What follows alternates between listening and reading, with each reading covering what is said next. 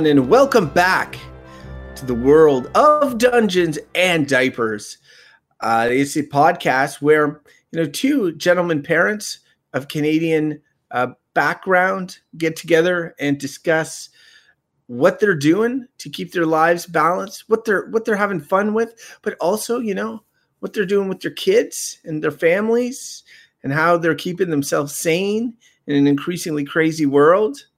And I'm one of them. My name is Crofton Sears. And the other one, of course, is Ryan Murphy. Welcome, Ryan. Hello, everybody. Uh, sorry we missed last week. Had to bump the schedule, uh, but we're back on track. So we're all good. Back on track.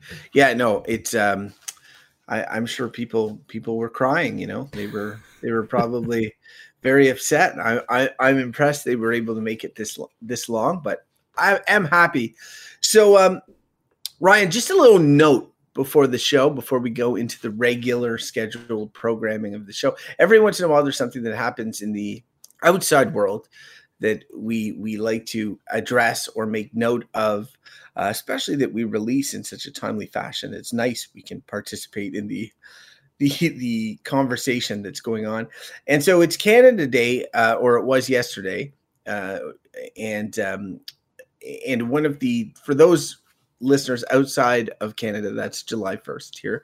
And um, there's there's this conversation going on in Canada right now, and it's about it's not so much to do with Canada Day. Canada Day is somewhat related. It has to do with Canada's Indigenous peoples. Uh, sorry, I shouldn't say that. The Indigenous peoples of Canada. Saying Canada's Indigenous peoples make it sound like the Indigenous peoples are property of Canada, which is absolutely the furthest thing from what I would want to do. So, the Indigenous peoples of Canada, and essentially, um, the you know, without going into too too much detail, um, there was the, uh, the government of Canada and the uh, the Catholic Church put together a, a school system to take essentially um, what what they described as the Indian out of the child, and uh, they took children away from their homes uh, and over a hundred uh, uh, over a hundred years uh, sent them to these residential schools and across the country. And uh, it was known for for a long time that all sorts of tragedies happened happened here but it, it was easy for the canadian public to kind of de- deny deny a lot of these tragedies. The last residential school closed in 1996 so this is not like this is not e- eons ago. This is recent history of, of the country. And anyway um, for those who aren't aware, uh, there was a discovery in Kamloops, BC, of essentially mass mass graves, children's graves, um, and uh, and it's it's led to people having greater awareness of the wrongs that were essentially perpetrated against the indigenous peoples in this in this country. And since the discovery of those those um, those graves, they've been looking at other residential school sites, and of course have been finding a lot more. Um, and so that's led to a larger conversation of what do we do this Canada today? Everybody feels, you know, a lot of people who had never really dealt with this before are starting to learn more about the residential school system, about Canada's involvement in it, the the people, um, including our first prime minister, who were who were involved in it and uh, it, honestly, it's it's it. The residential school system is extremely horrible, and I I was uh, I work for the department in this this country uh, responsible for Indigenous affairs, and it has a lot wrong with it as well. Uh, but it made me aware of, of what had gone on in these residential schools. And it's always something that I found extremely difficult to much less talk about or process. Uh, but Canadians in general have done a really good job of just completely ignoring it. And what I'm what if there is a silver lining from these recent discoveries, it's it's led to people who in the past would not have been able to deal with this stuff having to deal with it, having to process it, and having to reflect on it. So I just want to mention a couple of tools for those of you out there who are looking to learn more. Um, the University of Alberta is offering a, a course. It's a free online sort of course about the Indigenous history uh, of Canada. It is really great. I have started it and uh, I, am looking forward to, to learning more from that course. Um, it, it is a tie-in to Dungeons and Diapers. Ryan had mentioned Schitt's Creek before. It's being recommended by Dan Levy of Schitt's Creek. He's dr- drawn some attention to it. Um, and the other the other thing is the Truth and Reconciliation Commission. There's a commission. We always have these these commissions that that provide uh, evidence and recommendations, uh, and then you know governments in the past have done precious little with some of these, and so uh, but we're hoping that the the the added um, attention given to to the to the issue now will prompt uh, the latest one, which is called the Truth and Reconciliation Commission report, which had 94 or 95 recommendations. I can't remember off the top of my head. It's 94, I think. Um, a, a revisiting of these recommendations and saying, like, come on, governments, let's see if we can make these things um, happen. So those are available online. They're really short and quick to read. And I reading the Truth and Reconciliation report, I think is also like if you're looking to sort of figure out what could be done, what are next steps. Um, that's another great place to start. So I just, you know, it's a somber Canada Day for us here this year, and I wanted to take a moment to sort of talk about that a little bit. Ryan, I don't know if you had anything you wanted to add to it. Thank you for giving me the t- the, the time to to to talk about it. It is it is important for me, and I know listening to podcasts generally escapism. You want to have some fun, so sometimes these these conversations or or or or things are tough to to discuss. But I did want to take the time. Um, and uh, and welcome you know welcome listeners thoughts and feedback and and if they have any sort of good resources where where uh, folks can go to learn more uh, about um, you know indigenous people's history in canada or actions they can take please please share. We would love to love to hear it.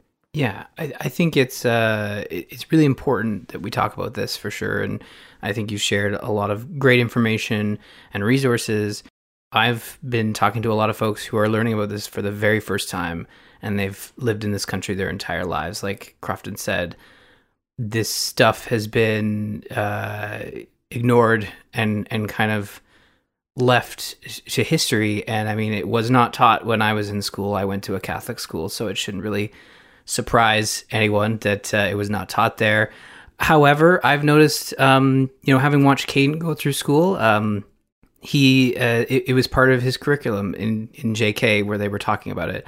Obviously, not going into uh, the horrible details of what had happened, but at least introducing it, uh, introducing the residential schools and and, uh, and and what happened there and why they were created by the government and why they were so wrong. Uh, is part of that curriculum. And and again, Caden is going to a Catholic school, so it's good. There's that change there from an education level if you are looking to learn more, as Crofton said, there's some resources he listed.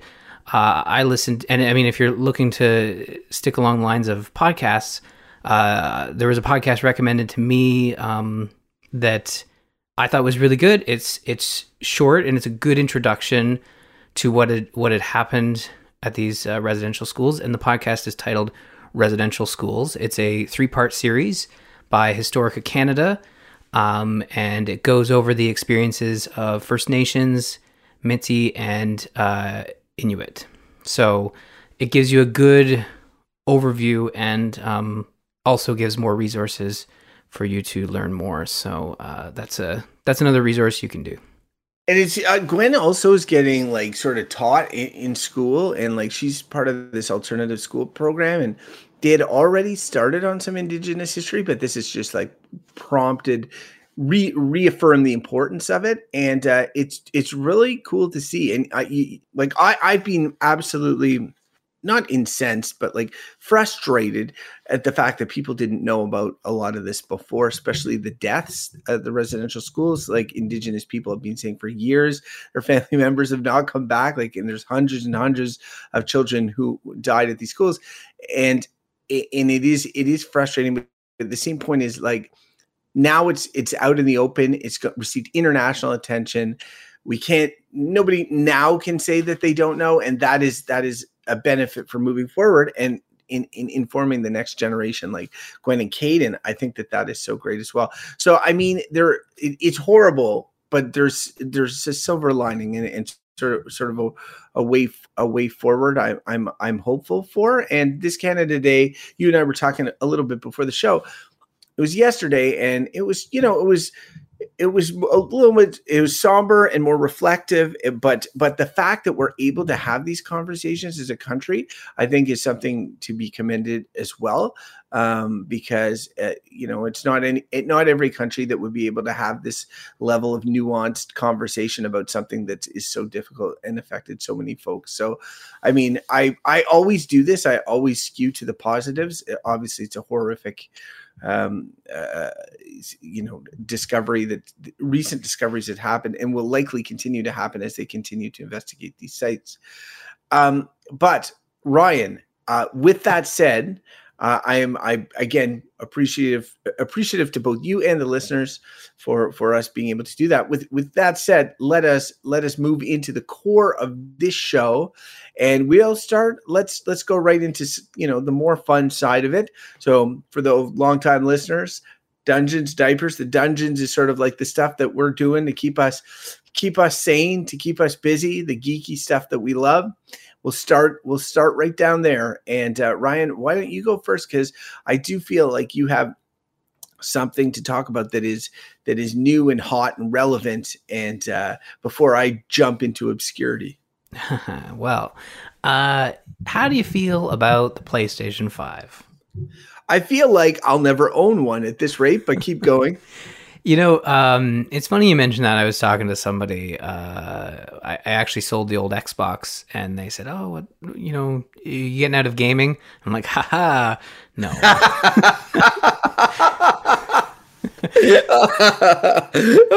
my wife is in the background, like, "Please." Uh, no, that's not true. My my wife Ashley's very supportive of my gaming habit. So, yeah.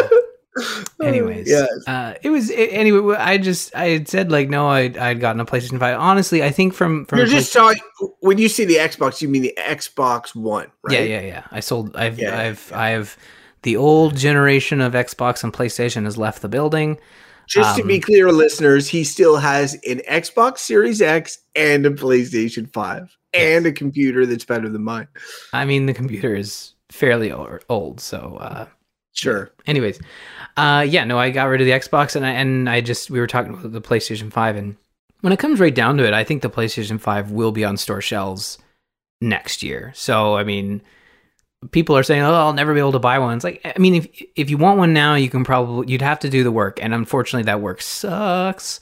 So uh, I don't blame you if you want to wait, but if you want to wait until 2022, I think you'll be able to pick one up on store shelves. Uh, probably, I would say.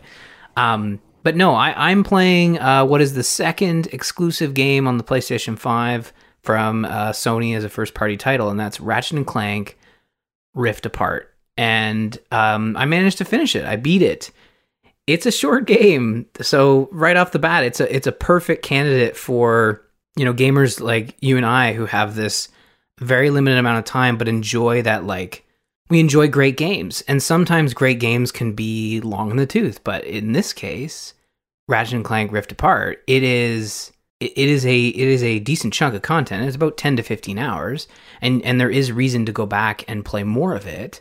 But you get a complete story in ten to fifteen hours, and you're like, man, that was so much fun. I had such a great time, and yeah, it is so much fun. And I mean, I know like the argument, the, the conversation when you're having this with someone who doesn't have a PlayStation 5 is immediately, is it worth buying a PlayStation 5 for Ratchet and Clank Rift Apart? And I'd say to that question, probably it's the first part of, of that investment is to have one game. I mean, at the start, like, yes, you're buying a $700 piece of hardware for one or two games, but we're talking like across a generation. I really think Ratchet and Clank Rift Apart is going to stand up to a lot of those first party Sony titles. So, and I'm a huge fan of Ratchet and Clank. So, like, take that with a grain of salt. Like, if you've never played a Ratchet and Clank game or you happen to dabble with the PS4 one that came out um, for free not too long ago, you might be thinking, like, I don't know if this Ratchet and Clank business is worth the upgrade, but I don't know. It's just a, uh, it's a, it's a positive experience. It's entertaining. There's like, there's not a lot of whole negativity to it. It's basically like a, a you're you're playing through a cartoon, and that to me is just relaxing and fun, and just I had so much fun with this game. It's funny because um, like I own that Ratchet and Clank game. Uh, I've never played a Ratchet and Clank, Clank game to be fair. Like I, I never played any of the ones on the PS2. I never played, um, you know, I, the PS3 ones or or I and the one on the PS4, the um the remake that went with the movie. I own that one and I bought it. Like I paid money. I paid ten dollars Canadian Whoa. for it. I know, and it's still in the shrink wrap. And I feel like if I really want Ratchet and Clank game, I could just unshrink wrap it because it got really good reviews. The game at least did, and it, it's supposedly like the first game. I know the game you're playing on PS5 is better, but for me, it's it's like uh, uh, it looks good, it looks fine, but it looks like not. It it it would be one of those games that when you look back at the history of the PS5 and all the other games come out, people be will will think about it likely much in the same way they think of the PS4 Ratchet and Clank. You know, like, oh yeah, that, that's a pretty good game. Came out early on, was fun. You know, and then there were other games. Um, it's not yeah. it. It definitely is not calling to me in the same way Returnal is, like, which is the only game on PS5 that it's like, oh, that that might be really good. You know, like that that that one calls out to me. It, on the other hand, on the graphical level, it looks like obviously the the graphics nut in me wants would like to see what that looks like uh, the, the Ratchet and Clank game on my on my TV and all of that. And I have the Xbox Series X and I have yet to play a game on it that is like looks any better than anything on PS4, you know? Um, and uh, because the Game Pass is all like essentially Xbox One games, right? For the most part. Um, there's no there's no uh, there's very few Xbox Series X exclusive games that are made to look, you know, like the way that Ratchet is made to look for PS5. Yeah, like Ratchet and Clank Rift Apart is a is a game. I I don't really want to use this word, but it's uncompromised by a version, a required version to run on the PS4. And I mean, that's not necessarily saying like, oh, look at Spider-Man Miles Morales. Like, I think I played both. I played all of it on PS4 Pro and played chunks of it on the PS5. And there are definite improvements on the PS5. I think on par with what they've got with Ratchet and Clank. I think the biggest difference with Ratchet and Clank Rift Apart is yes, it's a graphical powerhouse. It looks like you're playing a Pixar film and it's getting very close to what feels like live rendering of a of a Pixar film. You know, um, I've said this about every Ratchet and Clank game that came out, you know, with the PS3 and the PS4 like they're just very Insomniac Games is is very good at sort of producing this stylized cartoonish look that just they don't go overboard and they don't they, they push it to the boundaries but like because it's not like a a realistic look like you can look back at it fondly and i think that's where that ps4 game that you mentioned really works like it it it stands up from a from a look and feel standpoint and I think when you look at Rift Apart, I think maybe once the end of the PS5 comes around, it's not going to be it's not going to be top 10, but like it could be. I I really enjoyed it. It's again, the only knock I have against it is that it is quite short, but it doesn't overstay its welcome. It tells a story that uh that is interesting and fun, but doesn't like throw in wild, you know, wild uh, curves so that we can add another five hours on. You know, like I think yeah, of. I'm starting to appreciate that a lot more. Exactly, and I think from a perspective of, of a parent and having limited time, like it's really nice to be able to play a game that doesn't that doesn't take your time and be like, no, you can't see the end of the story until at least three weeks after release. And I think with Ratchet and Clank, like this is the other great part about the game. There is optional content that you can do within the world, but it's optional content on par with the main content. Like it's all just there for you to do. It's not like go kill five chickens. You know, it's it's it's a quest that has dialogue and acting and characters and and um, you know sometimes boss fights, right? So it's all the content is top notch. It's just I know for some folks who are looking at this is a ninety dollar game Canadian, so that's another thing to mention here. A lot of people are looking at that price tag and being like ninety bucks for ten to fifteen hours. Of course, that is worth the price of admission. But when you start to compare it to other games, and you don't necessarily think as time as a valuable, you know, commodity, it, it, you can kind of look at it and be like, oh, 15 hours for 90 bucks, that's a lot of money. You know, when I can buy Assassin's oh, Creed yeah. Valhalla for half price and never stop playing. So, but for me and you, I don't think that matter. That that is not part of the equation anymore. You know, like we don't want to buy a ninety dollar game that lasts two hours. Like we're not sitting here saying that's a good idea. But I think like from the perspective of a complete story, a complete experience, it ran really well. Like that makes sense to me. Like ninety bucks, sure. But you know what? You know what is on my radar as important, and this is why Ratchet and Clank is still in shrink wrap. Uh, uh, PS4 is when I got that game. It was because I was thinking to myself, man, I've I pretty much exhausted the Nintendo catalog and I need a, or I want a game to play with my daughter. And uh and then what is the Sony platforming equivalent to a Mario game or something along those lines? and it's a game where you shoot the shit out of everything with multiple guns.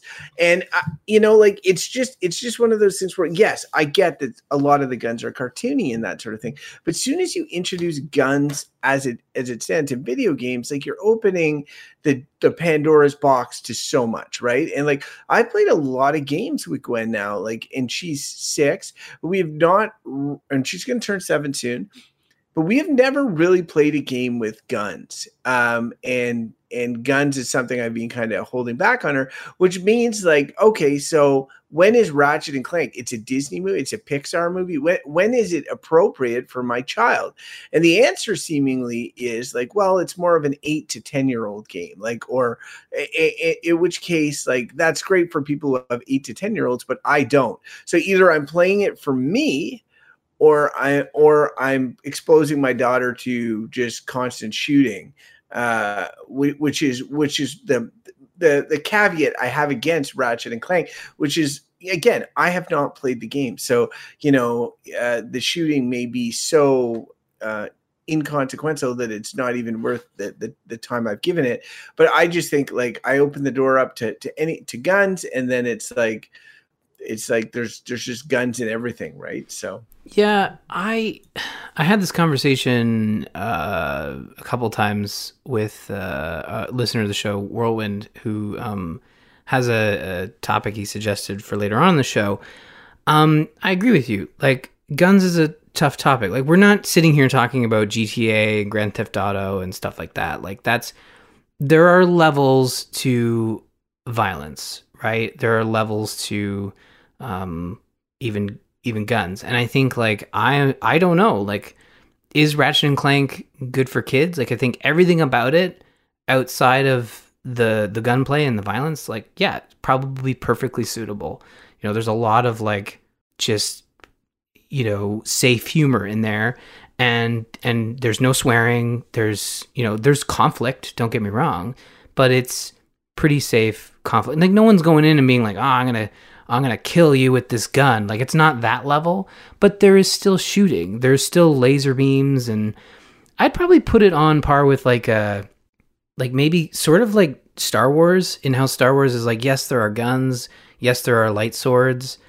Um but for like 90% of those films, like there's really not a whole lot of like violence going on. Like there are sword fights and stuff, but like there's only like a small portion of the film where where people are you know losing hands and torsos and stuff. So um, getting choked, force getting force choked. Yes, okay, yeah, okay, there is that. But so maybe it's not as bad as Star Wars. But like I know people no, show I, Star Wars to their kids at like what age? Like I, of course. Eh, but in Star Wars, it's like I'm a huge Star Wars nerd. Yeah. I've got like tons of Star Wars T-shirts. My daughter has never seen anything to do with Star Wars, and like eh, we're having the conversations now. It's like when when do we start with the Star Wars? And maybe it's because, like, obviously, not to go down a rabbit hole here, but like for me, Star Wars, I have this perfect vision of it in my mind where it's like she'll watch episode four and then she'll watch The Empire Strikes Back and then she will watch Return of the Jedi and then she'll never watch another Star Wars movie. No, I'm just kidding.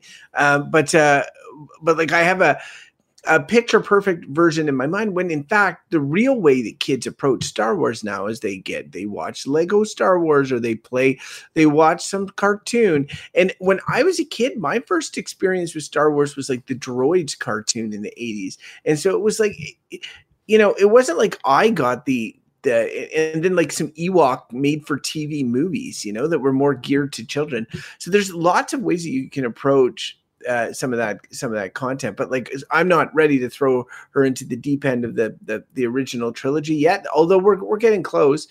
Um, but Ratchet and Ratchet, in no way do I think it's like you know Doom, like limbs are blowing off no. and whatever.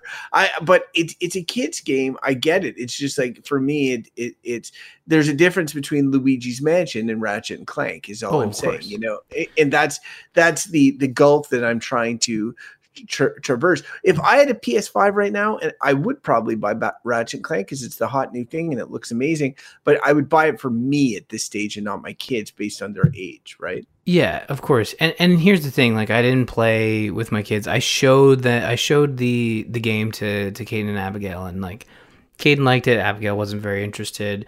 Um, but that being said, like if you have older kids and you're comfortable with them playing Ratchet, like I don't personally have the answers to it. I don't I don't think my kids are ready for Ratchet and Clank. Like we played around with the opening levels, which have very, very little of any gunplay or or whatever. It's just more of like the opening spectacle and the setup.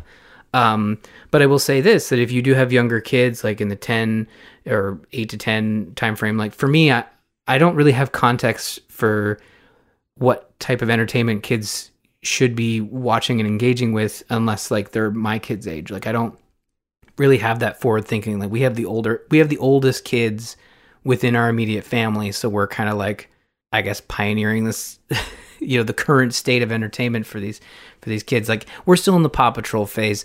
Um, and they're super stoked for uh, the movie that's coming out in August. I don't know if you saw that trailer, but it's uh, interesting. Um, but oh, uh, I haven't I haven't seen the trailer. I'll I'll watch it after. You should watch it. Um, I mean, not to go on a tangent, but like it's it's one of those times where The Simpsons kind of did it. SpongeBob definitely did it.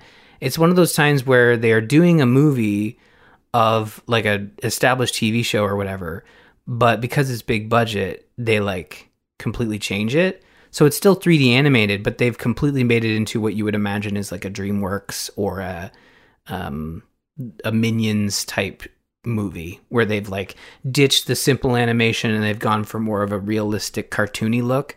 And it's all the same voices and stuff but it's like kind of jarring after watching so much paw patrol and then seeing this like yeah, yeah oh, hollywoodized like tri- triple budget. Oh that's that's cool. At least it's not like live action no you know, that'd be J- worse. jason lee is captain turbot sort of shit. no don't um, even put that out there. Uh, but but I, I just wanted to say when it came to ratchet and clank like if you have younger kids that you, you are at an age that you want to play that want to play this um, and it's maybe their first it, like we, we talk about you talked about the comparison to nintendo. There's some really great accessibility options in ratchet and clank rift apart that make uh, it easier to move around and, and control and uh, you know it simplifies the camera and stuff and just basically turns it into a more suitable experience for less experienced players. And i really appreciate that as well because I could see my kids when they're ready being able to play this as like their first sort of action platformer game. Like obviously we're going to start with Mario and they can do that right now, but like once they get to an age where they want to check out the Ratchet and Clanks of the world, it's got those settings in there. Like it's it's really cool where we're at with these games where they are implementing these accessibility options to make it easier for all players to access this content. So just another little uh, positive on the game. So uh, yeah, I'm really I really enjoyed my time with it. I, I got to go back to it and catch a couple trophies, but for the most part, I enjoyed every minute of it. So a game that I did not enjoy every minute of, but we'll talk about uh, in a second, is uh, one that likely nobody has heard of because Ryan himself, who hosts a a uh, podcast uh, devoted to video games had not heard of it. It is called Backbone, and it is a uh, PC uh, game, and it's on Game Pass. Um, and it's published by Raw Fury, and I'm actually playing another game right now, published by Raw Fury, which is uh, Into the Sea, which is another um, sort of like a adventure style game. I really like this game really like if there's a Crofton Venn diagram, uh, hits pretty hard right in the center uh, in terms of appeal. Now, I'll just explain very briefly what type of game it is. But before I do, I just want to give a caveat that up until this point, I've had this Xbox Series X. I keep downloading these games and I keep playing them, and nothing is resonating. Like nothing is like I'm playing a bit. I play and I'm downloading games I've already played before. Like I download Dead Cells. I do a couple more runs. I download you know Gears Tactics. I do a round. I I I, I play a bit of Control, but it's kind of nihilistic, and I'm okay, you know, get sick of it, you know, so forth and so on. Nothing is, nothing is sticking. Um, uh, and uh, and then uh, so I'm I'm on my computer and I go in Game Pass and I always forget that it's the console offering and the PC offerings they're not the same, right? And then I and then I see there's like the new edition and it's this game and it's essentially it's an indie game, but it's it's like it's an adventure game like um in the old Sierra LucasArts style where you're like walking a character around a screen, you're talking to other characters, making dialogue choices, um, you know, picking up items, solving puzzles, so forth, so on. It's done in pixel art, but it's not done in regular pixel art. It's done in like this crazy Unreal Engine powered high def pixel art. And um, it it, like you can you can bump it up to 60 frames and do all sorts of bells and whistles to this thing and uh, as I've mentioned before in the show, I have a sweet monitor on my PC, and I, and this is the game that has looked the best on it uh, because it runs so well, and it does these giant landscape shots uh, of these areas that you explore, and it just looks so beautiful.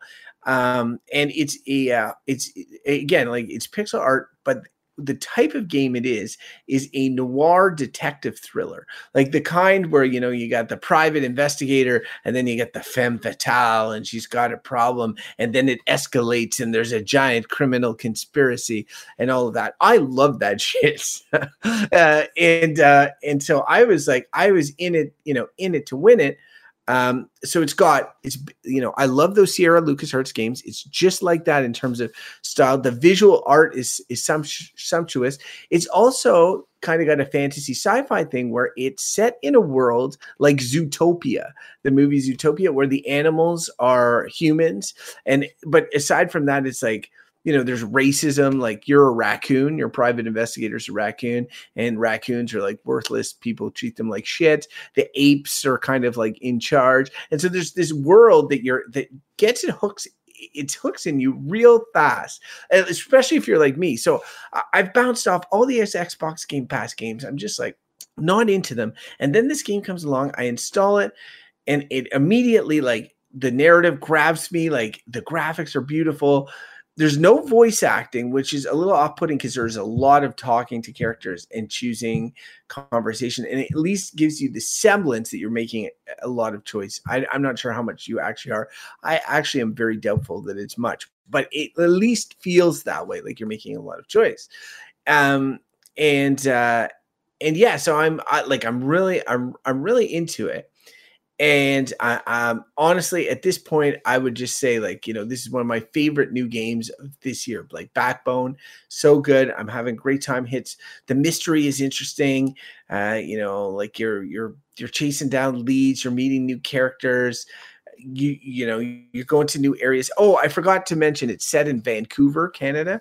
Um, although it's like a vancouver again populated by animals. And there's a wall around the city and what's behind the wall. And like there's a lot of mysteries. It's really really really interesting through two and a half acts of the the game. Now at this point i'm wondering why nobody's talking about this game or like why it's not a bigger deal. So i I Googled some reviews uh, and I started reading some reviews.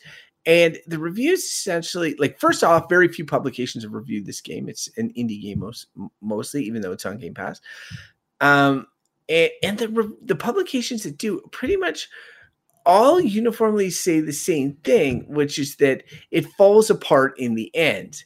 And I'm like, I don't understand. I'm like, like it could have a disappointing conclusion i get it but like i don't understand exactly how how it could fall apart in the end that in such a way that would really impact my overall enjoyment. Maybe it brings it down from like a, a 95 or 100 to like an 85 like i could see that.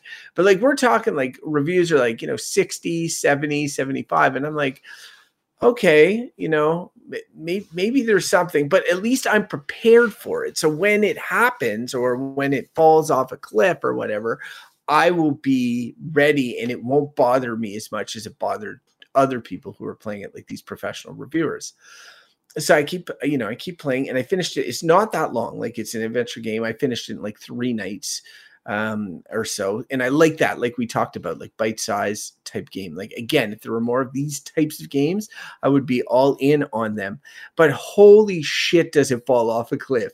and and and when it does, uh, like I'm, I'm okay, okay, I I I, I see things are I I see things are bad here, but but then it it just kind of like just keeps going with it and then gets it just gets very arty at the end like but but in a way that that it feels like they ran out of money or they didn't know what they were doing or they wanted it to be open to interpretation but they didn't like they committed to a style of game an investigative private dick raccoon guy for like two and a half acts and then in the end they just switch it and just make it something completely different uh, and uh, uh, Ryan, I'm not sure if you played the game Inside.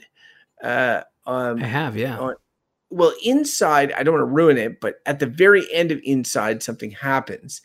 Um, and it kind of change like you're either on board with what happens at the end of Inside or you're not.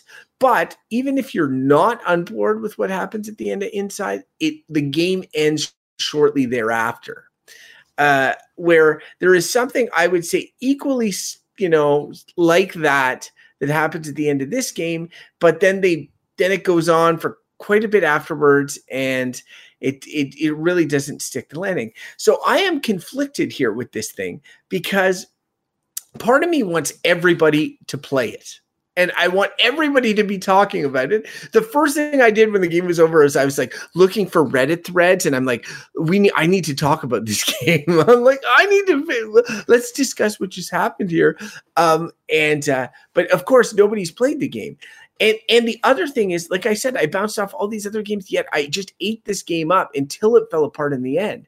But then now that I know that it falls apart in the end, I feel like really bad telling anybody to play it because it's like, oh, you're gonna play it, you're gonna have a really good time, and then it but and it's not like an arcade game where you're like having fun the whole time and then the ending is like whatever. It's an adventure game that hangs its hat on its story. It's in in particular, it's a mystery. So you're trying to solve a mystery. If it doesn't resolve itself in a satisfying manner, you're going to be annoyed as a player, you know, and that's that's where I ended up. So I have a lot of emotions. I don't know where where to go with them, but I totally if you want something new uh, and something that's going to grab you right away, something that that is really beautiful uh, to look at, that has will make you think and you will enjoy, and then then you want to email me about it afterwards and we can discuss the ending.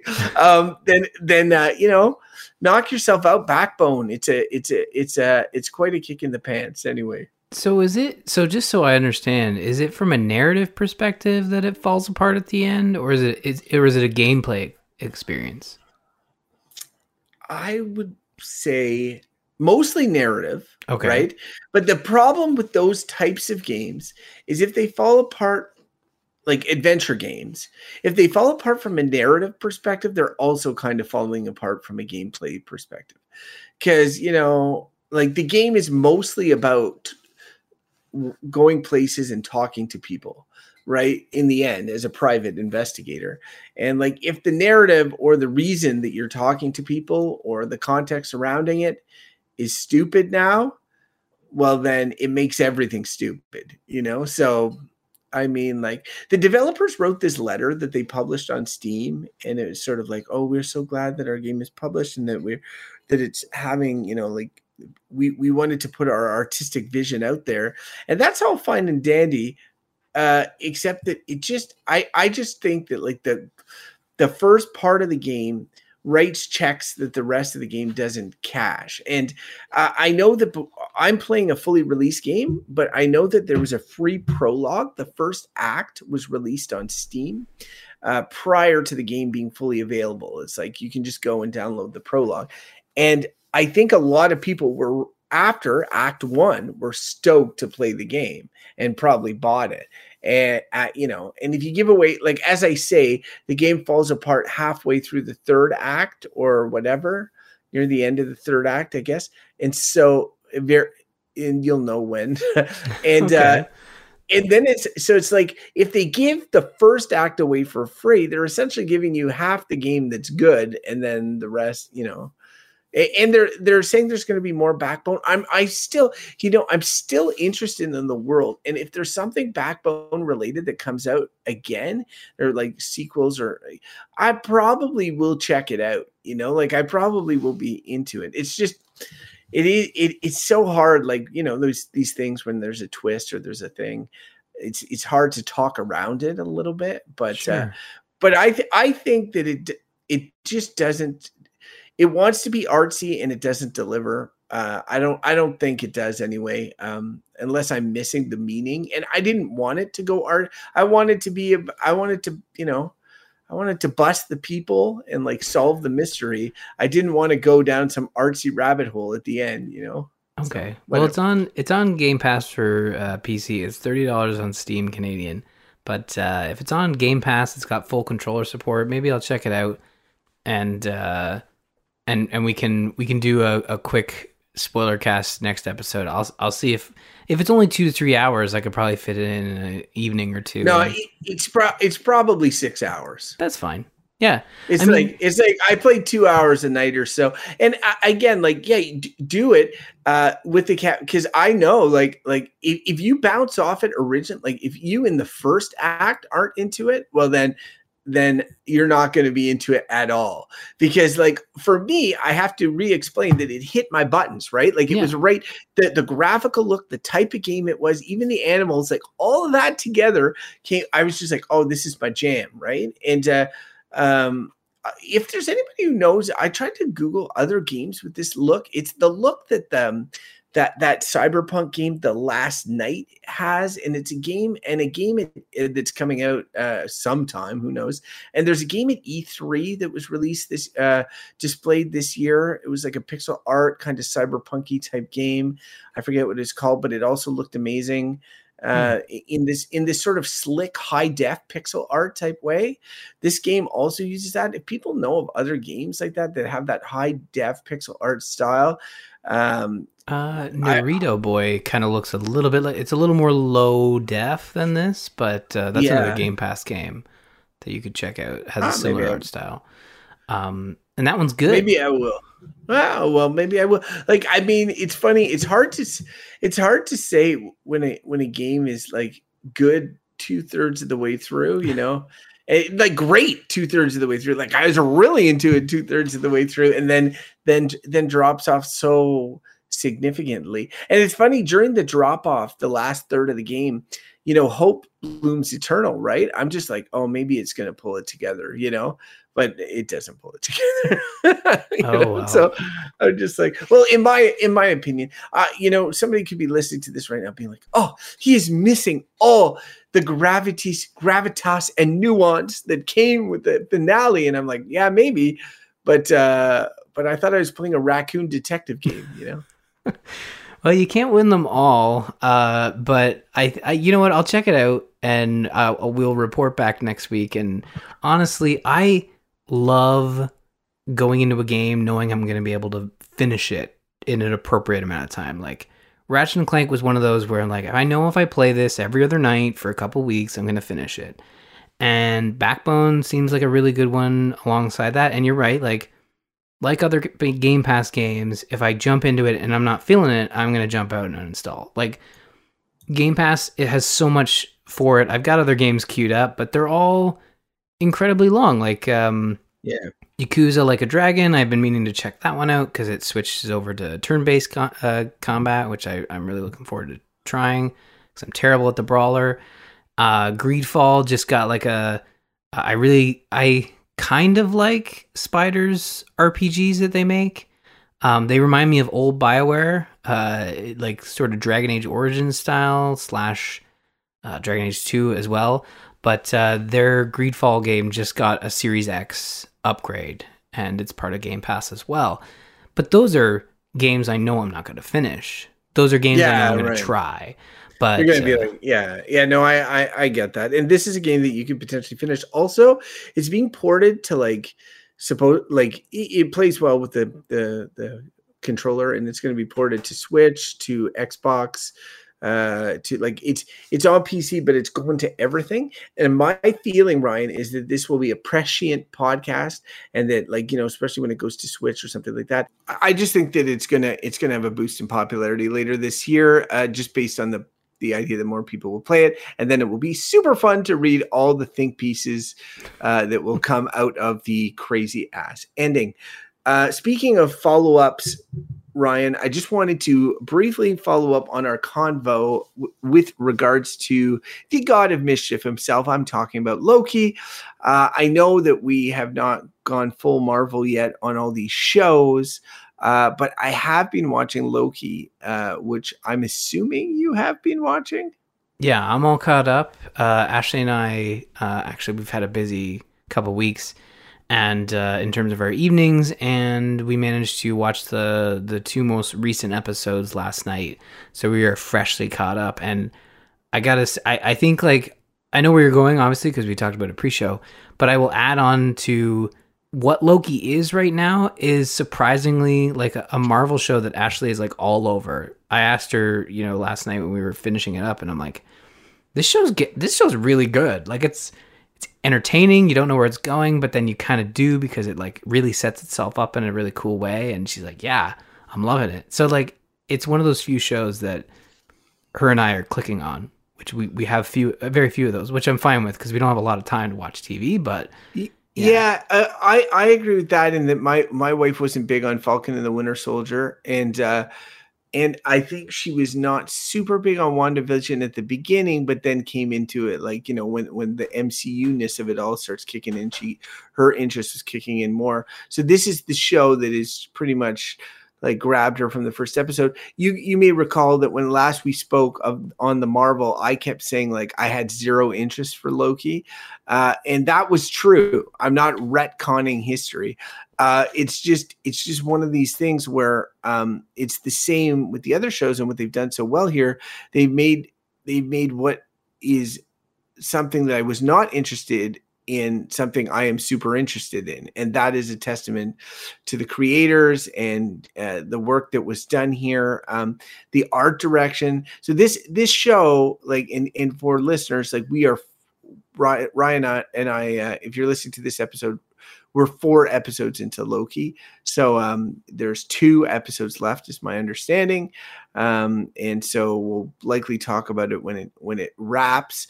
Uh, but I think one of the reasons we've never done a good MCU show, uh, uh, Dungeons and Diapers episode, that is, is because we've never really been so enthused on the material. Um, at least I haven't, and and I feel that this is the one where I'm the closest to. Like from from episode one, um, everything from the art direction to the conceit, the science fiction of it all. It's sort of inspired from Terry Gilliam's Brazil, the bureaucracy, the um, uh, the time variance authority and everything surrounding it. Uh, really, really interesting. But one one thing I find also interesting when you mention Ashley Ryan is that um, is that I find that this is really like I'm not sure if this is super MCU heavy or super MCU light, meaning like you're how how much you have to have seen of the MCU or appreciated to get out of this. Because it does strike me that say you took away the Loki character and you made it just John Smith right? Like John Smith it, the movie concept is John Smith gets unstuck in time and the time variance authority brings John Smith in and he's a variant and helps them like solve these cases. You know, he's not look and John Smith has his problems, like his personality. You give him an interesting personality. How much of it hangs on that concept and how much on the Loki-ness of it all? And I think I think it's interesting because every time they flash back to Asgard or show stuff about Asgard, I'm I'm always like, holy shit, man, that's right. This this is a character from like like if you remember the first Thor movie, it's essentially a mid middle medieval fantasy type movie. It's like it's not, you know, Loki's always walking around in this windbreaker and a in a suit tie and and all of that. And then you think of him as like this contemporary character when in fact that he's totally not. And that sometimes blows my mind like the how many balls they have juggling up in the air. They've got all this timeline all the mcu-ness of it all uh, but then I think to myself, you know what? Like Owen Wilson's character, a lot of these side characters, they're introduced for this show. Um, you don't need to know. Like all you really need to know is like Loki is a bad dude or like has been doing bad things. And you know, even the first episode, Owen Wilson's character goes goes to town on him and it sort of explains he he makes him watch the entire MCU movies in a room by himself. you know, like he he he tells him like all this stuff about it. he, he kind of catches the audience up pretty pretty well. So I feel like somebody like Ashley who may not be super invested in all the nuances of the MCU would maybe appreciate this one because even though it feels super lore heavy, it might actually not be. I'm not even sure. Well, the thing the, the thing is about you know uh, Tom Hiddleston and Loki is that you you don't need to know he's Loki for this show to work. Like the only piece that I think really helps right off the bat is knowing where kind of Loki fits in uh, the Avengers film. And I mean, back in 2012 when Avengers came out, it was such a phenomenon that a lot of people knew of it or had watched it. So, um, and yeah, falling off along the way to Endgame is totally understandable because it's it's a ten year journey. However, like that Avengers movie is is pretty it's huge. Like I would even put it close to like Avatar huge where everyone saw Avatar, right? And when you look at that and then you look at this sort of like i had to I, I had to you know when we were watching it i did remind ashley she's like okay what's happening here? You know where loki picks up the tesseract and, and warps away uh, in endgame which is technically within avengers. I just had to quickly say like oh yeah in endgame you probably like you you blink and you miss it and it's really not sort of set up as a a weird thing. And i was actually you know reading today that when they shot that in 2017 and we're developing Endgame in that moment where where Loki, you know, escapes. According to them, there was not even plans for a Loki show. That was just a, a a reason for them to have to travel further into time and increase the stakes during Endgame. Like it had nothing to do with we need a backdoor pilot. And I mean, you can believe what you want to believe. I, I choose, you know, I'm the kind of guy who believes people when they when they say something, and I think that's a much more interesting anecdote. Is like they just had this happy accident where they could kind of pluck Loki out of that timeline and create this story. And really, I think you're right. Like, you don't need to know a whole lot about the MCU because really, you've got this really great Doctor Who series here that has Marvel characters totally what it is. I actually made that point to Jesse too. At one, we were watching, you know, they're on the alien planet. Not to spoil too much, but they're on an alien planet at one point on a train, and I'm and they do this like landscape shop, and I'm like, man, this is like a straight Doctor Who shit right now, yeah. you know. And and it totally it to- it totally is a lot of it, and maybe that is part of the appeal. One thing, Ryan, and to your point there, and also to um, sort of like, do you remember last time when I was saying about what the what these two shows previously did that that made them more interesting was they they found these facets of the characters that were interesting. So, and I was wondering what they were going to do with Loki. What like so with Sam Wilson, it was really a question of you know dealing with uh, can a black man become Captain America? Um, you know. Uh, uh, racism in the U.S. and all of all of these things that are he- heavy topics. Wanda was the nature of grief and her grief in particular, and all of this. Um, and and then uh, and then for this, I was like, well, what's it going to be with a guy like Loki? But they kind of they go right into the Lokiness of it all in the first episode, and as you say, like like yes, plot wise, plot wise, you could do you know you it could be independent or it could run without him.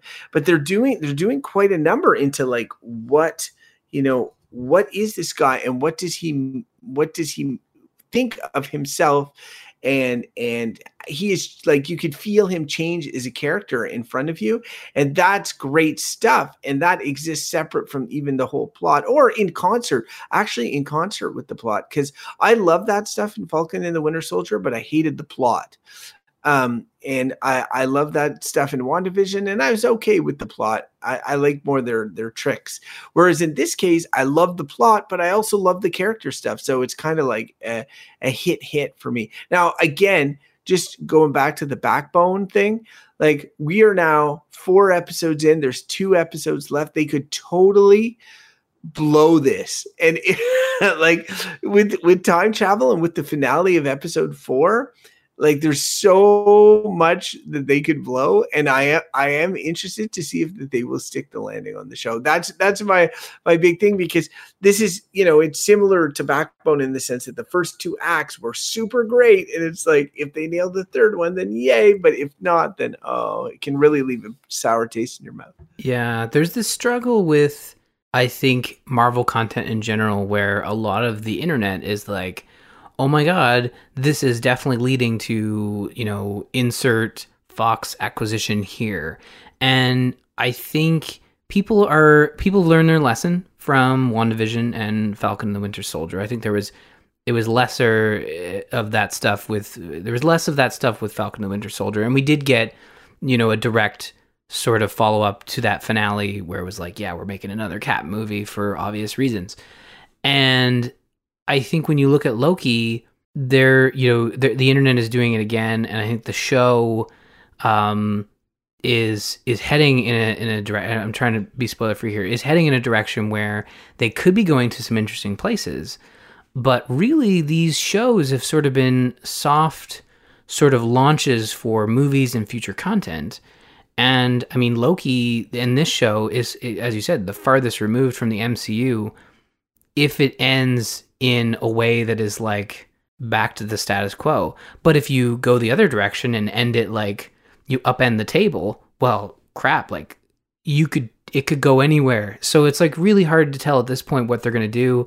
Knowing Marvel, I don't think they're going to take the safe route. I think they are going to upend the table.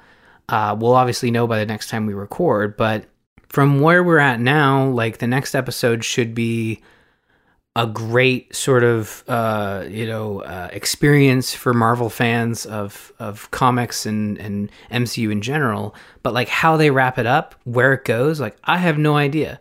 You know, like I think they they've really crafted a six episode arc that is really great, and you could imagine how the show would would be worse in like a 22 episode order or a 20 minute sort of 22 episode order. Like it, it would it would struggle with that format. And i think really like there's only been so far in these four episodes there's been one instance where uh, you know between you know a couple episodes where i'm like they really split up you know this story across two episodes. Like they've been really contained in a way where you feel like i am content to wait a week to watch the next episode you know it's not like oh my god you know every episode in, in, a netflix series has to end with a cliffhanger so you, you you go to the next one. Like i think this show's been very good and respectful of people's time and energy and i really appreciate that as well because honestly like engaging with marvel content when you're on the internet can be tough because there's this there's this like sort of uh, conversation drive where it's like oh my god this could happen this could happen and we don't know about this but this could happen. It's like ah guys just let's just enjoy the content. And I think this content, Loki, unlike WandaVision, has been structured a way in a, to manage expectations a little better while still delivering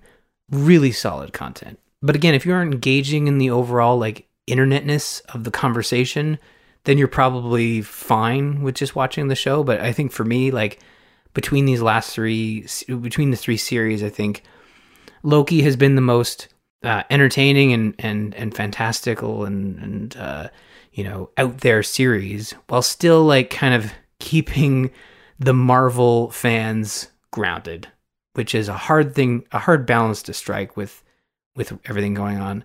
Maybe everyone's distracted by when is the new Spider-Man trailer going to hit, but yeah, I'm really enjoying Loki. I can't wait to uh, talk more about it yeah, I I I, um, I have a lot more to say, but uh, we'll save it for another time. Um, uh, on Loki. Uh, so yeah, just uh, just of note here, uh, before we move out of the dungeons into the diapers, I see that you are watching another MCU show, uh, but one that I have not.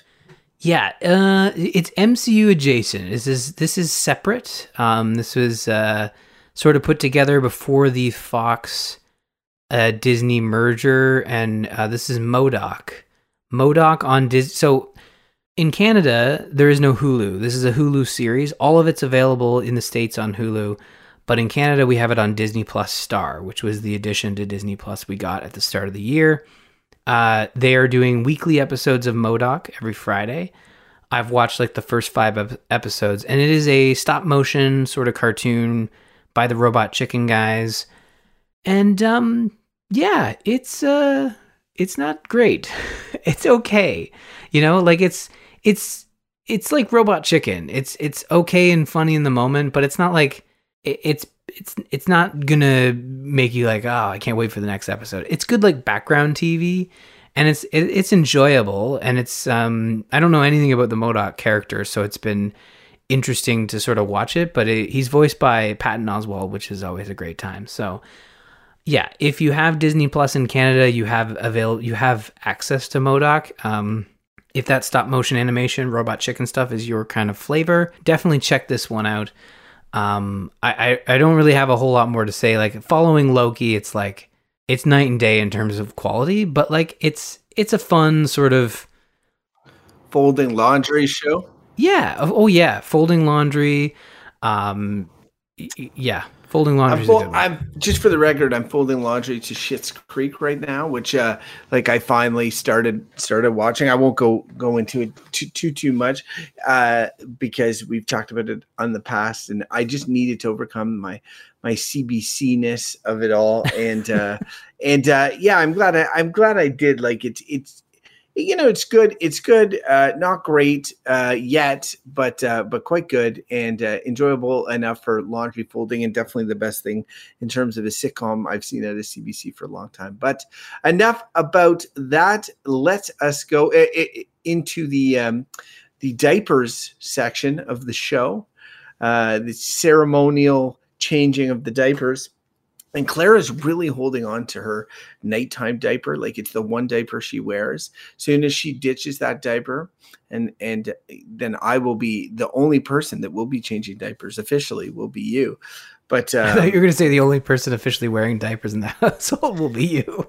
Yeah, no, no, uh, definitely. Uh, I will be the next person to be wearing diapers. Lately. hey man, uh, someone's going to play through every Halo game before Halo Infinite comes out. Might as well be you. Yeah also you know these podcasts get longer and longer right? Like i, I don't want to be getting up in the middle of them. It, it, makes your editing job harder. Just pretend your um, wi-fi went out. Then you yeah, just, i'm like ah uh, uh, i have a wireless headset for a reason. Um so uh so yeah the, the diapers the diapers of it all. Um so backbone i mentioned as a video game i'm playing as an adult uh, with my daughter, I've been playing the Game Pass game that I've been getting the most out of is Dragon Quest Eleven. Um, you guys may remember that I mentioned this on the show on Switch. We downloaded the demo and we played it, and it was long. Um, the demo was long, and then we moved on to Breath of the Wild and all this. But Gwen actively asked to play Dragon Quest again, and we started up, started it up, and we started. We have it on Game Pass, I was like, you know what? Let's just start from the beginning. It's been long enough. I mean, we we can get back into it. And sure enough, the beginning went by pretty quick. It wasn't like I I think of that demo as being long, and it was, but in the in the grand scheme of a giant JRPG, it wasn't that bad. Uh, and so now we're super far in, or yeah, we're pretty pretty damn far in Dragon Quest Eleven, and uh, it is a really really a great game and it is a great game to play with your kid, minus one caveat, which I'm going to talk about in a second. Uh, but I just wanted to, to, to shower some praise on the game first. Um, Ryan, I don't know if you did you play Dragon Quest Eleven? I played a little bit of it. I ended up picking it up on PS4 right around shortly after it launched. I, I got a deal on it as a Boxing Day sale, so I played I played a bit, but not enough to to really get into it. I've I've always wanted to go back, mainly due to the fact that I bought it, never gave it a fair shake. But uh, yeah, it, it I've never JRPGs and me have never really gotten along, and I think it's part like really time investment, and the other part is like just a lot of like.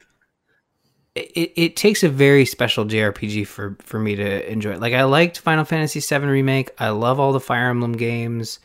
Um, I'm actually playing a, a new sort of Fire Emblem esque game, Dark uh, Yeah, Deity. that's so, right. Like, you yeah. do tons of JR. You do a whole podcast on Fire Emblem. I know, I know. I'm, I, I have. It's it it takes. It's very hard for me to like get into it, but when I do, I'm I'm all in. You know, so I feel like if I gave Dragon Dragon Quest Eleven another shot, uh, and I ignored how much time it would take to get into it, I, I would probably enjoy it. I mean, I have it on Game Pass. I could play it. On, I'm you're playing it on Series X then? Yeah, yeah. Yeah. Um, so- what and what's great about that is that is the loading. It's just so great. Like you change areas. There's this zoom spell that allows you to go back to anywhere you ever went before, and you know the loading is fast because it's one of those games that when it's loading, it has like a screen that pops up that sort of gives you a tip. You know, one of those like, uh, and it loads so fast that you you have no chance to read what it says, but you know that that that that it's loading way faster than they expected it to load. So that makes it the quality of life is is huge on that. Dragon Quest Eleven, just for those who may not know, is is a game in a series in which you don't need to have played any of the others. Like the the number eleven is scary. It might as well just be called Dragon Quest, whatever. It's, it's like Final Fantasy. The, the, each story is self-contained. You need to know nothing. The difference between a Dragon Quest and a Final Fantasy is Final Fantasy constantly tries to evolve with the times, get newer, try new things, yada yada yada. Dragon's Quest, Dragon Quest essentially said, "We're just going to pretty up the version that essentially we perfected on the original Nintendo." You know, so like you get into turn-based battles, you tell your guys to attack, you choose the spells from a list, you choose which guy you're going to cast it on, you do you have party members, there's banter. Um, all, all that sort of stuff. There's a lot of quality of life improvements over old JRPGs, like the encounters aren't random. You see the enemies on the map, you can choose when to engage them. That is all that is all there. But the story, um, while it's you know all very much voice acted and really really neat, uh, but is very basic, but basic in a way that is really approachable to kids. You know, um, hero chosen by time has an emblem that proves that they're the hero. Uh, they were born in some village like Lord of the Ringsy, and then they have to they they, go out in the world and meet a mismatched party of characters and have to start the evil and all of that, right? So that that's the crux of it. And uh, but it unfolds in a way where like often it's almost like I don't want to say a TV show, but similar in that you'll like you'll go to a town and there will be a giant problem and you've got to resolve it. And you know maybe it's a, a mural that's capturing people who look at it and they become part of the painting, a la Ghostbusters 2, or maybe it's uh maybe it's like a, a, city that's completely frozen and you have by an evil winter witch elsa gone bad and you have to like kind of kind of figure out how to, de- to, to defeat her and stuff like that. So all of it like gwen is just loving like all you know there's mermaids and there's ice witches and there's um and there's like adventure around every corner and the characters are crazy and and um and and there's no huge sense of urgency pushing you along. It's not like the it's not like a lot of these games where the big evil is just looming. It's kind of like even the big bad guy hasn't really been properly introduced. He's kind of lurking in the shadows. Um, and so that's that's nice too. So you feel like you're not under pressure which is great and and the final thing that I really like about it, and this is a throwback, and Ryan, I don't know, like you didn't play many JRPGs, but I played a bunch when I was, you know, younger.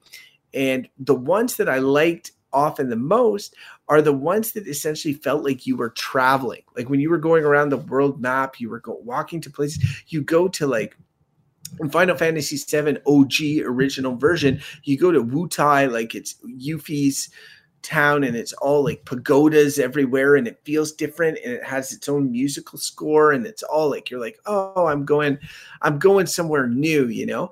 And like skies of arcadia on the dreamcast which is one of my all-time favorite jrpgs like all these floating islands and you would land on a floating island with your airship and it would be inspired by i don't know uh the greek greek ruins and everybody would be in a certain you know it was always very um like you had to you had to take everything with a grain of salt but it was just so cool like it felt like you were traveling and this game nails that feeling it does that by ripping off every city from a real place like there's a venice ripoff called gondolia because they're in gondolas, I guess. There's like a, a, a Santorini, like Greek ripoff that's essentially Porto uh, Valor is called. They've got like a, they've got like a a ripoff of the, the whatever the Frozen city is from the movie Frozen, Arendelle or whatever. They've got they've got you know they so you're going to all these towns and you're like oh I know what this is inspired from, but Gwen doesn't mostly like she's seeing these things is is different. So it's really cool. It feels like as you're trapped at home and you can't travel, it really feels like you're going on an adventure, and and doing that with Gwen has been super super fun, and so I'm I'm, I'm really enjoying it. Uh, Ryan, did you have anything you wanted to ask me about Dragon Quest before I get into one thing that uh, really I don't like? yeah, I I guess with this game, I wonder how like we talk a lot about, you know, respecting a player's time. Um, that's always my question when it comes to JRPGs is that, you know, uh, even looking at Fire Emblem, it's a series that has evolved over time that has started to respect the player's time a little bit more. Like you're able to save whenever you want you're able to to bookmark um, your your your battle so you can come back to it. Obviously, now every system that is currently available has like a some sort of rest mode. So I know the Xbox has this as well. But like how like can you jump in and play for an hour or two and and and feel like you've accomplished something and jump out or do you have to set aside like I need like 3 hours or we're just going to you know tread water? I cannot tell you how much how well made this game is to respect your time. It is so impressive. So first off, uh, like there is the quick resume feature, obviously that that, uh, but almost the quick resume feature, I don't like as much as um, I like the way that we used to play. And sometimes I'll I'll, I'll exit right to the main menu um, because when you rejoin your game, when you load your game, there will be a character that will give you like a two character paragraph summation of where you're at and what's going on. It's great. It like they must have written tons of these to account for every point in the game where you would have t- been taken a break, you know, like oh, the party then went to this and that. And they met the princess who said, Oh, I have this problem. So you can go in, you can come back, you read this thing, you're like, Oh, I totally remember what's going on. It is fantastic. So I love that. Second thing is it because you can see the enemies on the map, you can just avoid them all. So you can run right to the boss in a dungeon if you're good at just like skirting around enemies and stuff. And your guy can run really fast. There's a the trigger will make him move really fast and you get a whistle to call your horse and you can just ride your horse. And if the enemies are low level and you run into them with your horse they'll just get instantly beaten. They'll fly out of the way in a comical fashion that my daughter finds hilarious. So like it and, then as i said there's these micro adventures that happen within the game. So i just find it like for a game it it really it's not like it really doesn't feel like a waste. It really feels like it respects your time a lot and gives you the framework to play it as you want. So, and it is a really great game to play with a kid because of that. It's like it's like a giant anime series or whatever. Like, or, or, you know, you're you get the next episode, and now they're in the new town, and this is what's going on here, and you get like, you know, the last previously on Dragon Quest, pretty much, and they explain it, and then you start playing, and it's like and you're tired and you're like, I don't feel like fighting all these mobs. I'm just gonna run through and fight the boss, you know, and like you can do that, you know. So it's it is uh um, and there's late scripts if you want to give your guys, you can tell your guys like fight wisely, concentrate on healing or whatever. You can make your party automate, and uh, for if you wanted to, I never do. I make it so I command each of them. So yeah, amazing quality of quality of life stuff really respects your time, especially for a game of this length. And I'm like hours into it, and at no point am I like, man, this game is getting long. In fact, I'm checking to be like, oh, I hope it goes on quite a bit longer. I'm going to be sad when this thing ends, right? Um, so, so I am very impressed in that way. Again, the I'm not sure if I was an adult without a kid and I was playing this game, how it's not tailored for adults in the way like a persona 5 or something like that is right? Uh, it's it's it's made it's clearly made with children in mind uh, majoritarily uh, and it's so easy at the beginning like you have no party members and like you're just like attack and you have one spell. It's like for somebody who's grown up playing video games it's almost a joke of how easy it is. So it takes a really kind of a while to get into it um, i i think but when you're playing with a child the child is into the story right off you know?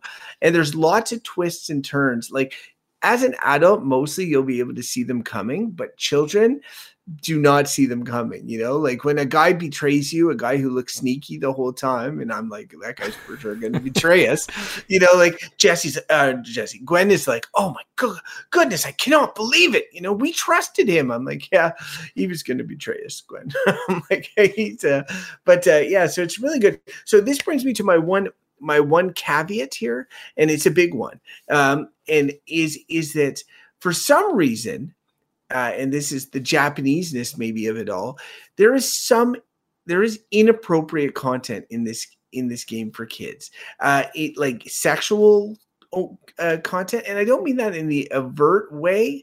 Like it's not like people are having sex left and right, but it's just that the and it's just that especially in the later part of the game, it doesn't come out early, but it's like later in the game you start getting female party members, and and and you know a couple of them, uh, you know, are are kind of sexy-ish. One in particular, but like you can get outfits for them and there's like bunny costumes uh to make them look like you know and uh, obviously the men don't don't necessarily have that um and then there's there's like there's this running joke i think that's been going through the the um the Dragon Quest series about Puff Puff, uh, where like somebody's like, "Oh, I'll give you Puff Puff" or whatever, which I think is supposed to be a blowjob, which is really like, but but coded and all this stuff. I don't read it to Gwen when a character. I just say no and I move move about my day, and she can't read, so it makes it it makes it easier to like kind of avoid that content,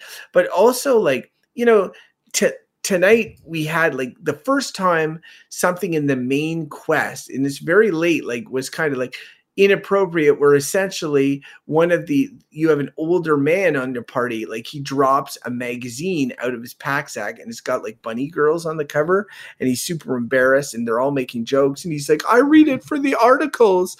And uh i'm laughing because it's obviously funny um but at the same point, my mm-hmm. daughter starts asking all these questions. What's that magazine? Why is he embarrassed? You know, like what's the thing? And I'm like, like essentially, it's supposed to be a porn mag. I guess it fell out of his, you know, out of his his thing, and it's just like it's so um, out of sync with the rest of the tone of the game. And my daughter's young enough that I can skirt around it. Like I can be like, oh yeah, let's let's move on and look at something else and like look the other way and let's move on to the next thing. But when it pops up, I just uh, when that sort of content pops up, I'm like, why does that have to be in this game?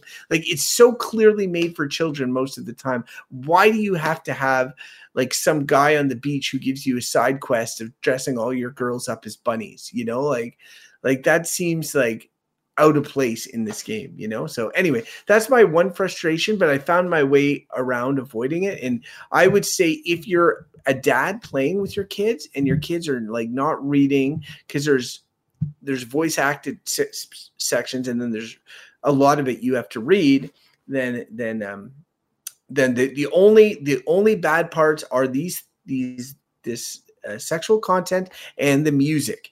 The music's not bad, but there's like three tracks and they play them all the time. it drives me fucking nuts. And you go to all these towns, they could have their own like theme for these towns, but nope, same town theme. Doesn't matter what the town is. Could be Asian inspired, Italian inspired. Doesn't matter. It's going to be the same town music. And like at one point, you're just like, oh, shut up with the town music, you know. Anyway, that's it. Dragon Quest Eleven. That's my uh, that's my uh, that's my write up. And the last thing I'll say on my uh, on my diapers is I finally got a date night, and it's not a date night because it was during the daytime. It's more like a date afternoon. We we brought in a babysitter. It was our daycare provider's daughter. She took care of our kids uh, uh of Gwen as as as Clara was at daycare this week. And my my wife and I went out to a pub on the patio for three hours. It was so sweet. Uh, we had we were able to chat like adults. uh, and uh, yeah, it felt good. So it was it was nice that things are starting to kind of slowly get back to some sense of normal. Yeah. Oh man, that sounds great. we have not had. Uh, well, obviously we have a small one, so we can't really uh, uh, go anywhere without without Isabel because she's still. Although we could, yeah, she's. They're called babysitters, Ryan. They're yeah. not called children sitters. No, that's true. That is very true. You know, we don't. We've never really. So we don't have. We don't do daycare. We don't really have babysitters. I'm although I'm sure one of Ashley's uh, sisters would happily uh, watch the kids, or Ashley's parents for that matter. Now that they've uh, they've uh, they don't have uh, their grandmother li- or the their mother living there. Anyways, it's one of those things where, uh, yeah, it, it, we need to find the time to sort that out. But like for us, we we've been kind of like sort of stuck in this uh not us as as I, but the family have been stuck in this like what is what is our COVID sort of process? Like what are we doing? Like Caden's got class, I've got work, you know, uh, Isabel's got uh, her sort of schedule, um, Abigail's kind of all over the place. Uh, but now that we're in the summer, um, we are starting to sit down and figure out like, okay, what do we want to do? Because I said to you, like, I don't know if I have a lot to say in the diapers segment um, because like we're kind of we're still stuck in that like sort of um, routine, you know, it's, and it's a crappy routine because it's all based in and around the house. So now that Caden is done school uh, and we're in summer mode, I, you know, Ashley and I have to find some time to, to. There's been some family stuff going on, so we haven't had a lot of evenings together.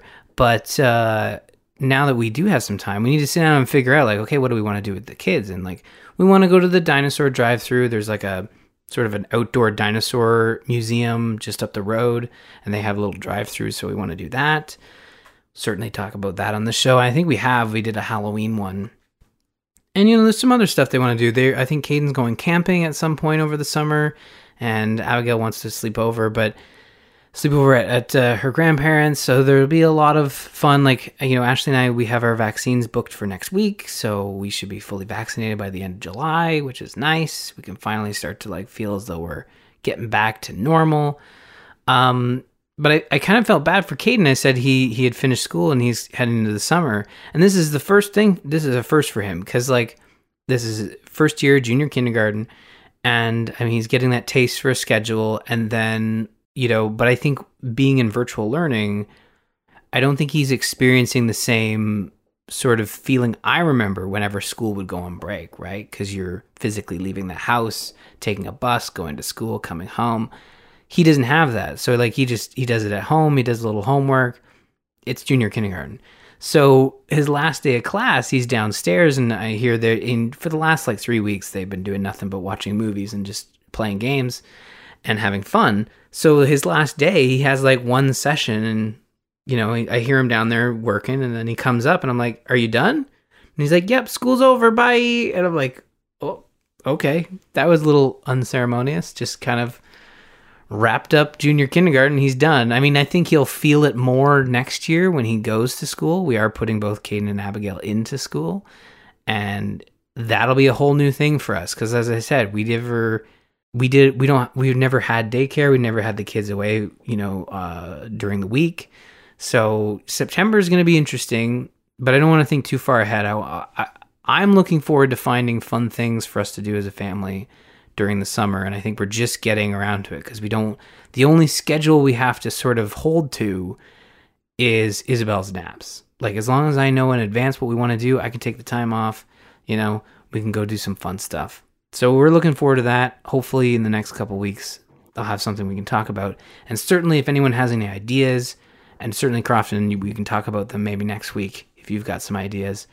But um, to end, not to end on a sour note, but to end on an interesting sort of conversation piece, we had a, a listener submission from Whirlwind, and he had a he had sort of a question that he was uh, he was looking for some feedback from us, two fellow dads who have kids and are, are stuck at home, not stuck, at home with the kids. Uh, do you guys have any tips for when you feel overwhelmed by tornadoes around the house and your significant other is not there to help you out? Starting to hit the limit sometimes where I'm about to snap and yell at my kids. What's your tricks to calm calm you down on the spot? Uh, so on the spot, try to calm yourself down when all you see is chaos around you. Um, so I think first of all, like you know, we're all human, and sometimes you sometimes you you uh, you will yell. You won't be able to control your volume. I've certainly been guilty of that. Uh, and and af- if Ashley were here, she would she would be like, "Yeah, you're you're guilty, of course." Um, you know, and having three kids and having them all have very different personalities, and sometimes they all clash all at once, and that can be a lot, especially when it's been a long year and a half. So, uh, for me, I have I have two ways that I kind of deal with this. One makes things worse, is that I'll start like singing. I go into a closet, I, I open a bottle of booze, and I just drink while crying at the same time. And I'm, yeah, and that doesn't I, work. I put, I put on Sarah McLachlan, and I'm just like crying and drinking. Yeah, okay. Okay, but that just that's not a bad idea. I'll try that next time. Uh, Ryan's like that's better one than what I do now. I, I yeah. well, what I was gonna say is like uh, one one thing I'll do, and I think I just do it to try to calm myself down, is like especially if the kids aren't listening, that can be really frustrating for me. Especially Abby, she's really good at it. I know she can hear me. I know she understands what I'm asking her to do, but she will like straight up ignore me. And if it weren't so infuriating, it'd actually be really impressive because like she's doing like the teenager type thing that you see in TV and movies, but she's doing it at 3 years old. And like I said, if it weren't so infuriating, it'd be it'd be it'd be frustrating. So what I'll sometimes do is like when I ask them to do something they're not listening, I'll start singing it and and uh, and just keep repeating it and and try to get them to engage that way. And uh, now I'm at the point where Abigail literally hates my singing. She just she'll flat out say out of the blue when no one's even talking about it. You know, I don't like Daddy singing. He's really annoying. and I, kudos. I mean, you're not wrong. You're not wrong. I've, I've, I've certainly had that critique of my of my singing in the past. Um, but, but on a serious note, I would say drinking in a closet is is um, probably your best. No, I'm, just, I'm kidding. On a serious note, I would say like I think the first thing. So when we before we had kids, we took these classes, um, which I highly recommend for for first time parents is to take these parenting classes. You'll have to do it over Zoom now, but we were able to do it in in in person uh, when we before we had Caden, and uh, one of the things they say to you is like there are going to be moments when you know you're frustrated, you know, because you're trying to do something and it's not working. Like you you have to safely find a way to just step away from the conversation and or, or not conversation the situation and just take a breather like i i think that in in certain moments like that like as long as the kids aren't going to hurt themselves or they're in a dangerous situation there is likely an opportunity for like maybe don't go full crofton and go into the closet and start drinking and playing music really loudly but like stepping into the next room looking out the window and and and taking a deep breath i think that's that's a good first step right? And I've certainly tried to employ that method from time to time. And again, it's it has to be in a moment where the kids are safe and they're not going to hurt each other because in that moment you have to step in. You're not going to be able to try to calm yourself down and then go in. I, I think obviously use your best judgment, but that's worked for me really well is to you know make sure everyone's safe make sure you know all the gates are closed so that you know Isabel is is loving to ride like she'll she'll like pull herself up on the gate and sort of put her feet in between it and ride it which will oftentimes cause it to open. So obviously I can't leave her downstairs by herself because she will go straight for the gate and, and and do that and she gets a she knows she gets a reaction so of course she does it. But um like again like if you can do it safely like just step away look outside take a deep breath like I think that can help. Um and yeah I mean, Crofton, do you have any other suggestions as someone who's who's probably been, you know, uh, had his fair share of tornadoes to to tame? You know what? I was looking up the lyrics of a Sarah McLachlan song. you were going to sing it, weren't you? I was going to try to sing it, but then I was you were talking about about how your own children were shitting on your singing, and I was like, uh, yeah, I think I'll just save the listeners this bit. I'm like, but but uh, but yeah, I would like what you say makes a lot of sense, and uh, this is going to sound extremely, you know, conceited slash fortunate, but my kids are awesome, and it's not often a problem that I have to deal with. And and I, and, and I'm sure that that's going to change because Gwen is already like you know she now doesn't listen. Sometimes she know I know that she can hear me or whatever. Um, but uh, six year old and three year old girl, um, and they they're just super nice and generally good at um, um, uh, managing their emotions for the most part, communicating them and managing them, which saves us meltdowns a mm. lot, especially simultaneous meltdowns or fighting. And I have been hanging out now recently with some other friends and family members and other children. And I, and it's allowed me to feel a little bit more fortunate to be like oh man you know i have two kids but if i had one kid and it was that kid that kid would be difficult for me to manage you know? Like i would have to rethink my parenting style. I would have to adapt because the kid this you know kid a or kid b are, are gonna push my buttons or push buttons in general or melt down much more than than I am used to. So take that the reason I say that is because it contextualizes any advice I give. I'm, you know, I don't, I don't have a ton, uh, other than to say that people need to be nice to themselves. And like, I know, I'm not saying that dads don't aren't guilty of, of this too, but I know moms in particular will be will get will lose their shit with their kids and then feel so guilty about having lost their shit with their kids and be like, oh, I, you know, like, oh, I shouldn't have said that or blah blah. And, and yeah, okay, fine. Probably it's not a good idea to lose our shit with our kids in general. But, but the reality is that we're humans and and you know uh, there's there's some level of healthiness in your kids seeing that you're frustrated you can't be a perfect person at all times and you can't be you know hide behind a veil of like i'm a parent and i'm always responsible. Like sometimes it's uh, it's like i'm sorry you know son or daughter you're making me lose my shit right now and i'm yelling at you or i'm speaking in an elevated voice.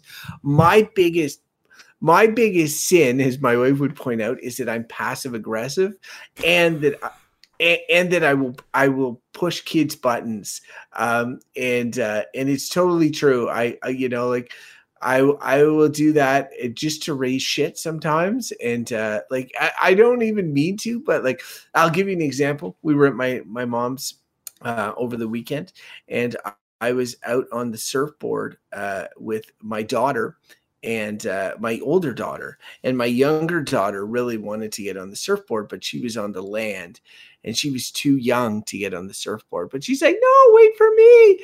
And I- instead of saying instead of saying, you know, uh, instead of saying, I'm sorry, Clara, you're too young, or like, you know, explaining it, Jesse was doing that on, on the shore, saying, No, I'm sorry, Clara, they're out too deep, you're too young, you know, or whatever. I just said, Bye, Clara, you know, and, and I Great. waved at her and, yeah, and, and Jesse pointed out later how she wanted to swim out there and just beat the living hell out of me, uh, and I totally appreciate that because Clara lost her mind. Um, and, uh, and, and and so I think I think part of it is like examine. You know, you examine you, you examine what role you may have played in the tornado like did you did you create it? Have you been pushing it have you been pushing people's buttons? Uh, but if you haven't really or if you have based on the fact that you're tired and have just taken enough then i mean like you've got to be nice to yourself in those in those sort in those settings. Um r- realistically tornado there's something that's causing those tornadoes and and getting to the root of like is it hunger? Is it fatigue? Is it is it the kids have had too much of each other? Is it you know like like but by being able to audit it and be being able to to to address it then you can next time get ahead of it. You know that's something that you could potentially do be like okay you know, I know if I leave them this long with this toy, they're going to tear into each other because they're going to get jealous or they both need to have this toy or we need to divide it separately. There's generally lessons to be learned that are hard to see when you're in the heart of the tornado but afterwards you can look back and be like okay next time i can do this or that.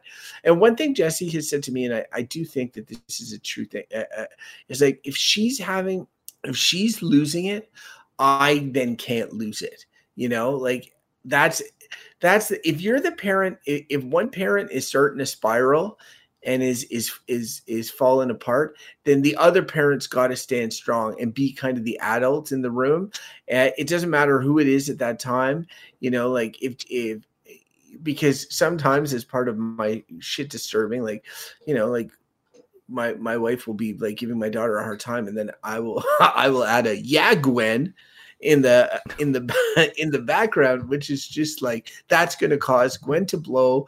Uh, and really, what I need to do is like, let's all take a breath, guys. Let's you know, let's take a breath and go back.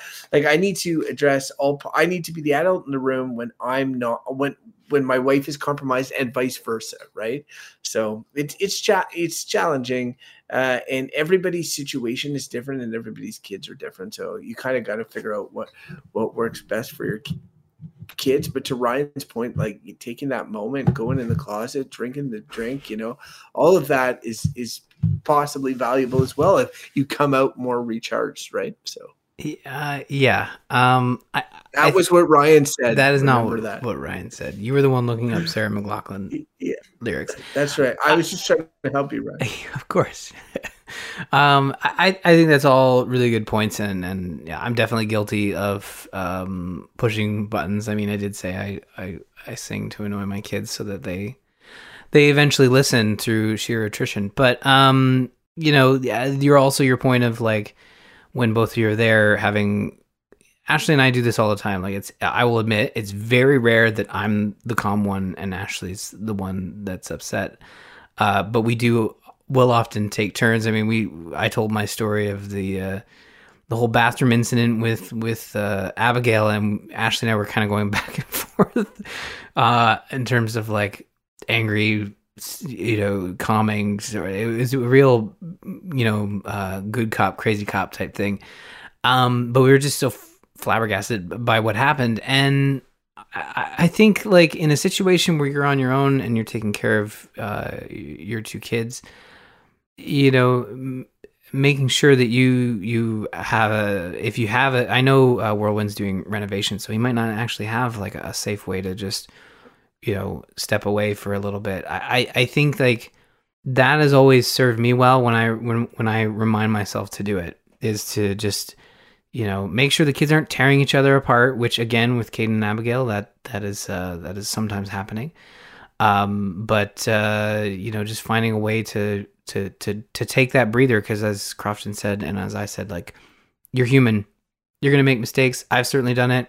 I've certainly like you know yelled at the kids and then immediately regretted it and thought about it you know all night and then in the morning the kids are like hey morning daddy and it's no problem but like having a conversation with your kids about you know why you're frustrated and and all that is is also good too and depending on their age if they're able to to understand that we've been having a lot of those conversations with Abigail. I'm not gonna get into it tonight, but uh, we're still working on on that one. But um, a lot of a lot of uh, a lot of peeing accidents, which is always fun. But um, great, we'll save that for next time. Yeah, definitely, definitely. Let's uh, let's hit the mailbag before we go here, and we do have an email. It's from Derek. Uh, thank you, Derek, and thank you, Whirlwind, both for your uh, for submitting uh, some some some emails and feedback and all of that. We love that stuff. It's the juice that keeps us going. We always appreciate it. So Derek says, "Hey guys, time for my semi-regular feedback. Loki, as of right now, I've watched episodes one and two. It has totally got me hooked. Can't freaking wait for more. Which aligns very much with what we were saying earlier. Mitchell's versus the Machines, which we talked about on a previous episode. I agree. One of the best movies I've seen in a while. Very funny, great message. The Furby part was made for millennials like me and my spouse. If you watch the trailer, this is Crofton editorializing. If you watch the trailer for Mitchell's versus the Machines, there is a part you're going to see with Furbies that will make you think that the movie might be scarier than it is. Uh, but uh, really, this is just like one scene, and I think it's contextualized well enough that it's not too, it, it's not too scary. And for adults of a certain vintage, it definitely is funny. Um, back to Derek's email. He says, We do a movie night every Saturday where the four of us take turns each week for what to watch. This way we can introduce movies that we like to our kids, and the kids give us an idea of what they like. I've made them watch the entire Godfather trilogy. Oh, Derek, that's no good. Um, actually, Cro- Crofton added that line. Let's go back. And the kids give us an idea of what they like. They're 12 and 9, so it's been a bit hit or miss. Suggestion for all families, Goodfellas. Oh, that's inappropriate, Derek. No, I'm just kidding. Again, his suggestion for all families was My Neighbor Totoro, which I admit I have not seen. Um, a lot of the, of it. Oh, you, oh, really? Uh, it's one of the uh, the uh, what's the Spirited Away guy's name? Uh, Miz, uh, I'm not even. I'm going to butcher it, but oh, it is, uh, Miyazaki. Yes, Miyazaki is part of his uh, suite of, and I will be honest, I have only of all his films seen Spirited Away, and I didn't love it. so so uh, but but that said uh, you know like if if derek here has watched all these movies and and uh, got a good sense with his kid that this is a movie that may work for us i think that i will check it out i'm curious Derek doesn't list where to watch it. If it's a Netflix, a Disney Plus, uh, I think Amazon it's on Prime. Netflix. I think Netflix has really, the eh? exclusive rights to because okay. I remember um, I was talking about animated films. I think it was I don't know if Jim listens to the show, but he's a Gamers Inn fan. But Jimmy the Shovel was recommending some um, some anime uh, movies because I was I, I don't. He likes anime, huh? yes, he does. He does very much so. Um, so yeah, no, this I think this one came up. So maybe I was I was lying. I had heard of this before, and it's on my uh to watch list because I can't remember why anime had come up, but it was on the um, list. So finishing up Derek's email, my son, who's 12 years old, has beat Hades enough time to get to the credits. So that's one of us uh, who has done it. yeah, good uh, job. I, good job. And he plays the game all the time. He has made a bit of a friendly competition with my spouse to see who can get more progress. Thanks for the great podcast, as always, Derek. And that is awesome, Derek. And I uh, recommended Hades to a friend of mine recently who's just getting back into video games. And uh, uh, I think that it's going to be a good fit for his life because he can do those runs. And, uh, you know, uh, as a parent, it must be fun to you can get a sense like, uh, of how much time your kids playing the game. You'd be like, okay, I know how long a run is. How many runs have you done? Uh, it, uh, I, yeah, I look forward to when my kids are old enough to, to play those games and for us to have the conversations about those, uh, uh, uh those games. Um, definitely, definitely interesting. So thank you so much for the email, Derek.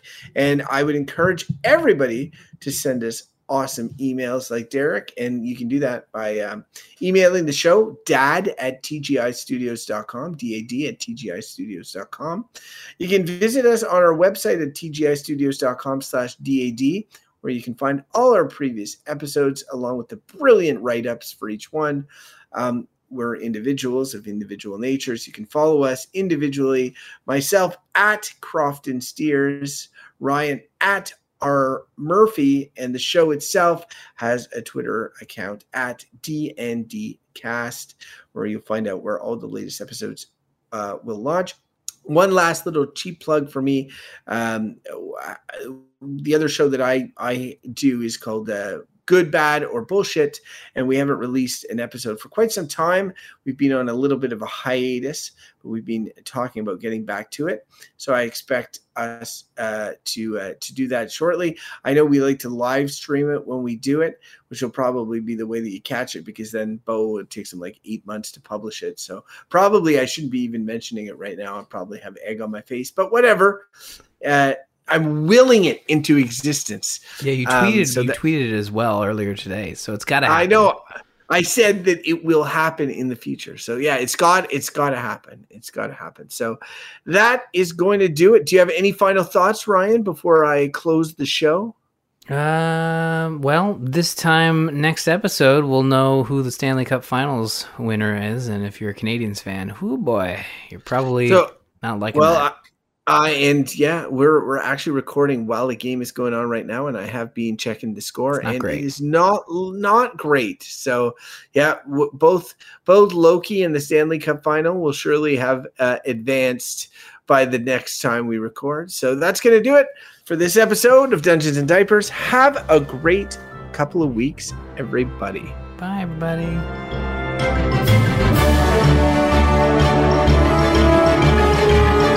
I will remember you.